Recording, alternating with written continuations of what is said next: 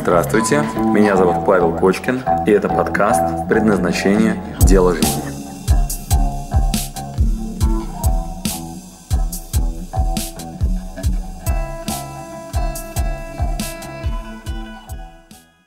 Сегодня очень простая а, небольшая тема. Я сегодня хочу с вами поделиться хорошим настроением.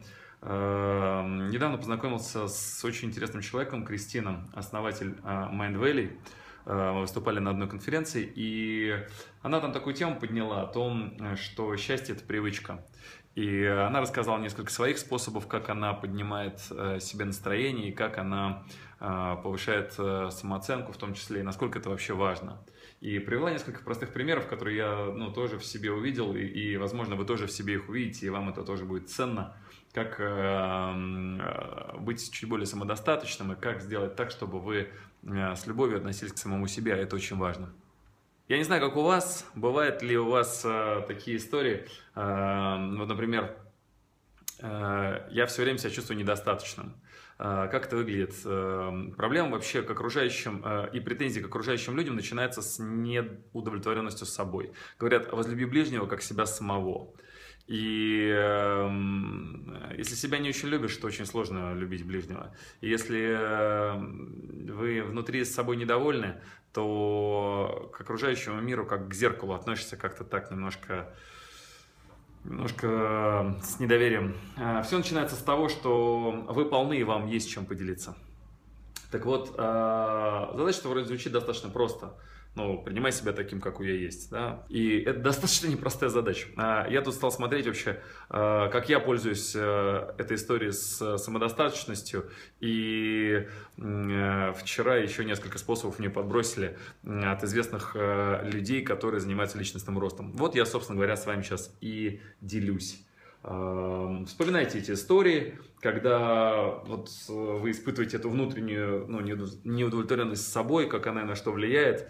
Я вот каждый раз, когда мне финансовый отчет приходит, я вот прям всю жизнь помню, во всех своих компаниях, каждый раз, когда мне к концу месяца приходит финансовый отчет о том, что происходит, вот это либо мельком удовольствие, что редко, вот, либо я постоянно испытываю какое-то ощущение из разряда, блин, можно было бы больше.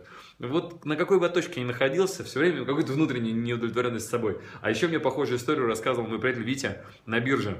А, он говорил так, там все время, говорит, геморрой, все время испытываешь неудовлетворенность с собой. Говорит, я помню, купил акции Яндекс, и они выросли вверх. И я думаю, ах, сука, я, блин, все-таки, конечно, дебил, не купил побольше. Вот, а что же я так не купил побольше? А когда они вниз, говоришь, ах, я дебил, купил не то, что надо.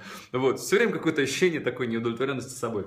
И, ну, это, конечно, влияет на ваше настроение, а возможность быть счастливым, она здесь и сейчас. Нельзя быть э, завтра счастливым, и нельзя быть вчера счастливым. Э, в общем, только сейчас принятое вами решение – о том, что вы можете быть счастливы, оно позволит вам улыбаться или наоборот грустить. То есть только прямо сейчас.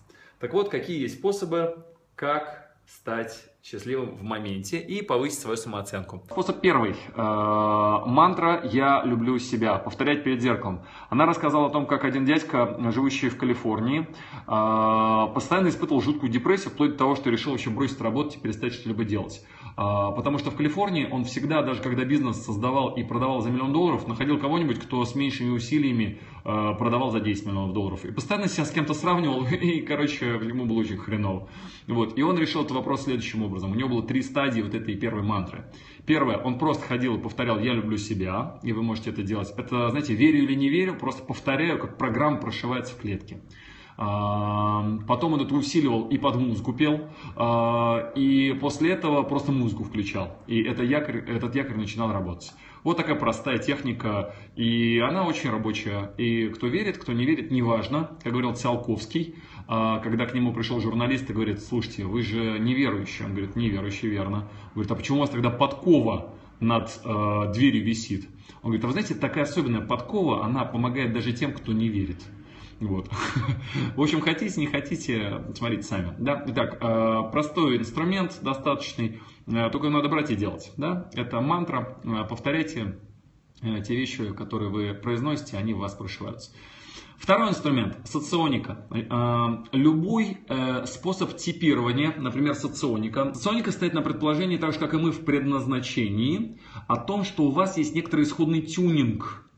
Э, исходный тюнинг, что он из себя представляет? То бишь кому-то стратегия, кому-то тактика, кто-то про эмоции, кто-то про факты и причинно-следственные связи. И не стоит себя ругать за то, что вы слабо эмоциональны в тот момент, когда вы э, очень логичны. Любые, любые типы типирования повышают самооценку. Э, каким образом? Вас типируют, вы слушаете профессионала. Я предпочитаю э, делать это всегда у самого лучшего профессионала в своей области, то есть, ну, кого могу только найти. И дальше вам говорят, так, ваш психотип такой-то. Что это означает? Что вы после этого понимаете, что вам просто свойственно свойственны один, например, тип поведения и не свойственен другой. И не надо себя ругать, например, за то, что вы плохо считаете э, или там э, у вас э, плохо с математикой. Зато у вас хорошо в русском языке. Это очень сильно повышает самооценку. Третье.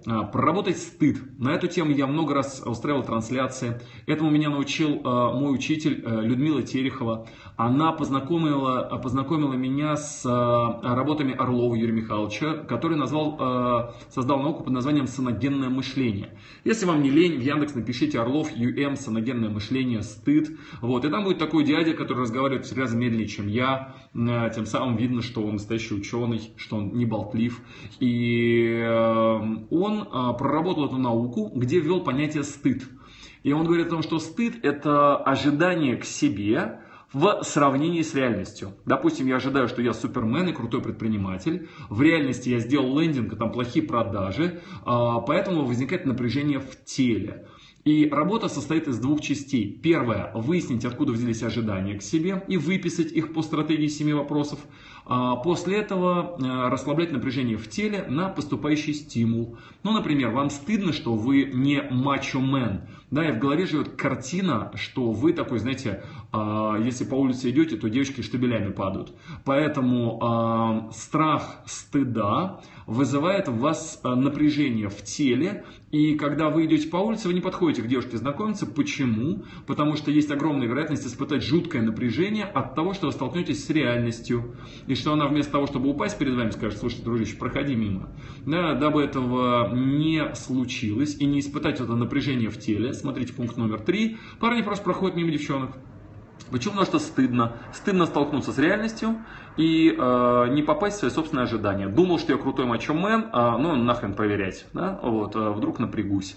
Да, и э, решение в данном случае по повышению самооценки и снятию стыда является проработать ожидания, то есть когда ты успел возомнить себя суперменом, когда ты успел возомнить себя суперпредпринимателем, что у тебя все в бизнесе сразу будет круто, когда ты успел возомнить себя и далее по списку. Назовем это стыды, значит, если вам интересен первоисточник, пожалуйста, изучите саногенное мышление, Орлов Орлов Юрий Михайлович под названием «Стыд». Да, просто вбейте это в Яндекс, посмотрите лекции или наши лекции на эту тему, почитайте. Или приходите к нам на э, тренинг э, к Люде Тереховой, она это называет «Скрытая работа ума». Э, как-нибудь потом в будущем вам анонсирую. Э, дальше. Дальше, четвертый пункт. Э, я вообще очень люблю. Это вот э, мое любимое развлечение, смотря с кем сравнивать. Э, я обычно в этой истории рассказываю про яхты о том, что мы регулярно ходим на яхтах с друзьями, и когда мы где-нибудь в Хорватии стоим в порту, это очень смешно. А, как работает самооценка? Ну, например, мы там стоим на яхте, у нас 10 человек на лодке, а, и вдруг подходит моторка на, на две палубы выше. Вот все, они теперь крутые, а мы теперь лохи. У нас понижается самооценка, у нас появляется грусть в глазах, и мы видим, как они там на две палубы выше над нами, вот, такие крутые зашли.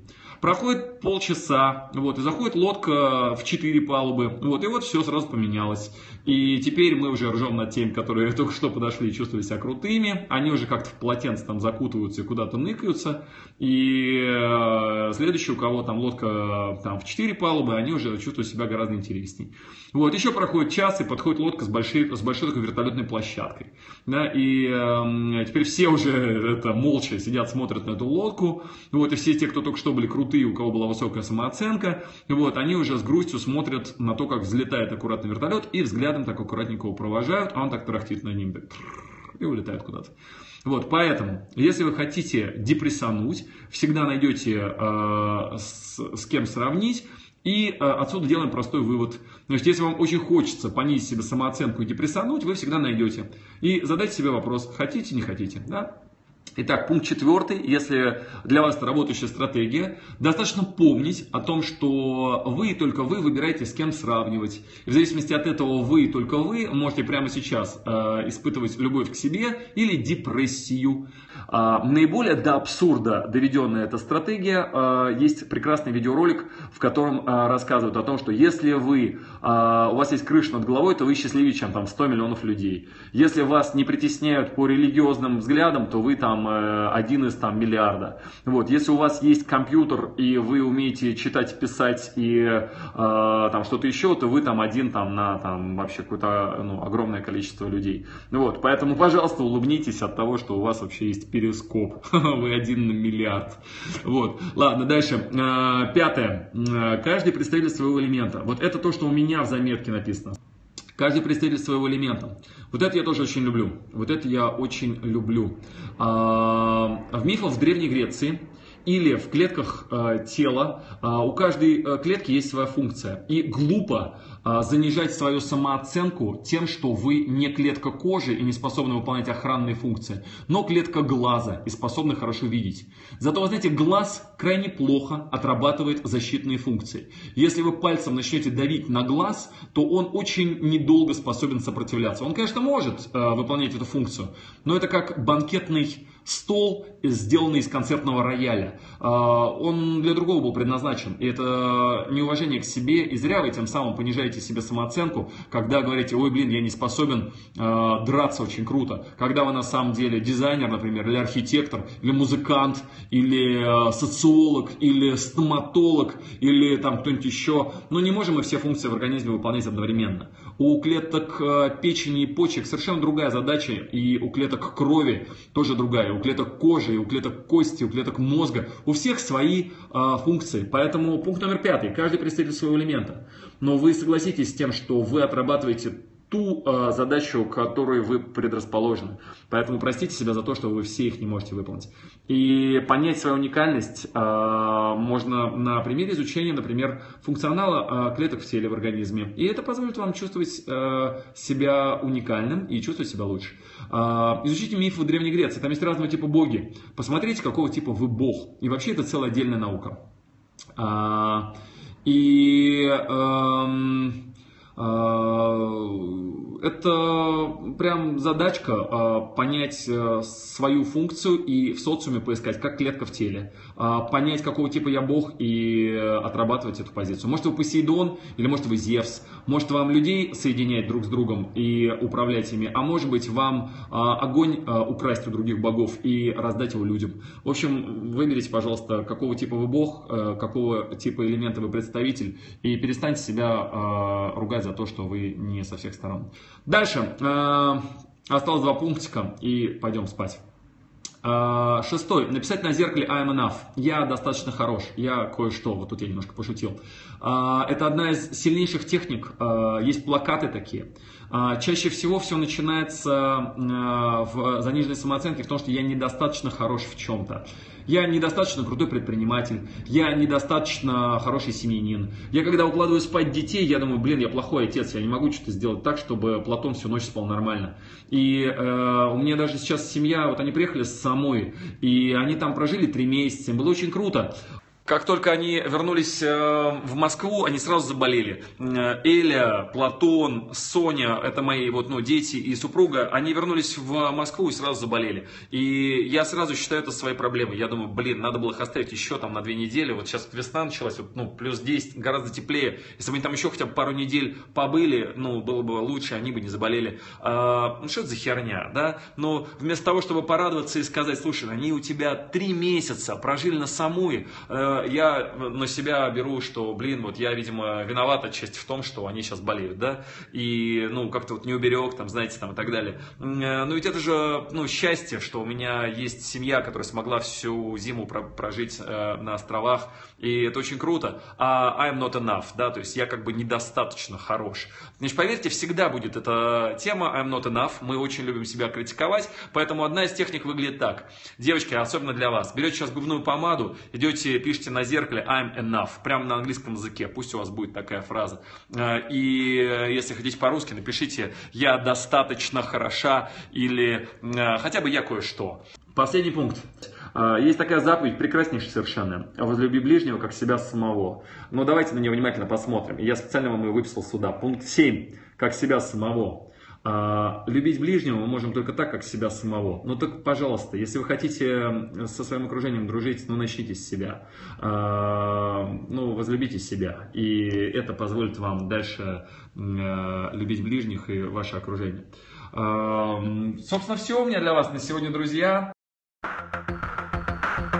Спасибо, что дослушали до конца. С вами был Павел Кочкин. Если вам понравился этот подкаст, пожалуйста, скажите об этом мне. Нажмите лайк. Пусть будет видно и другим, какие подкасты хороши. Услышимся через неделю. Пока.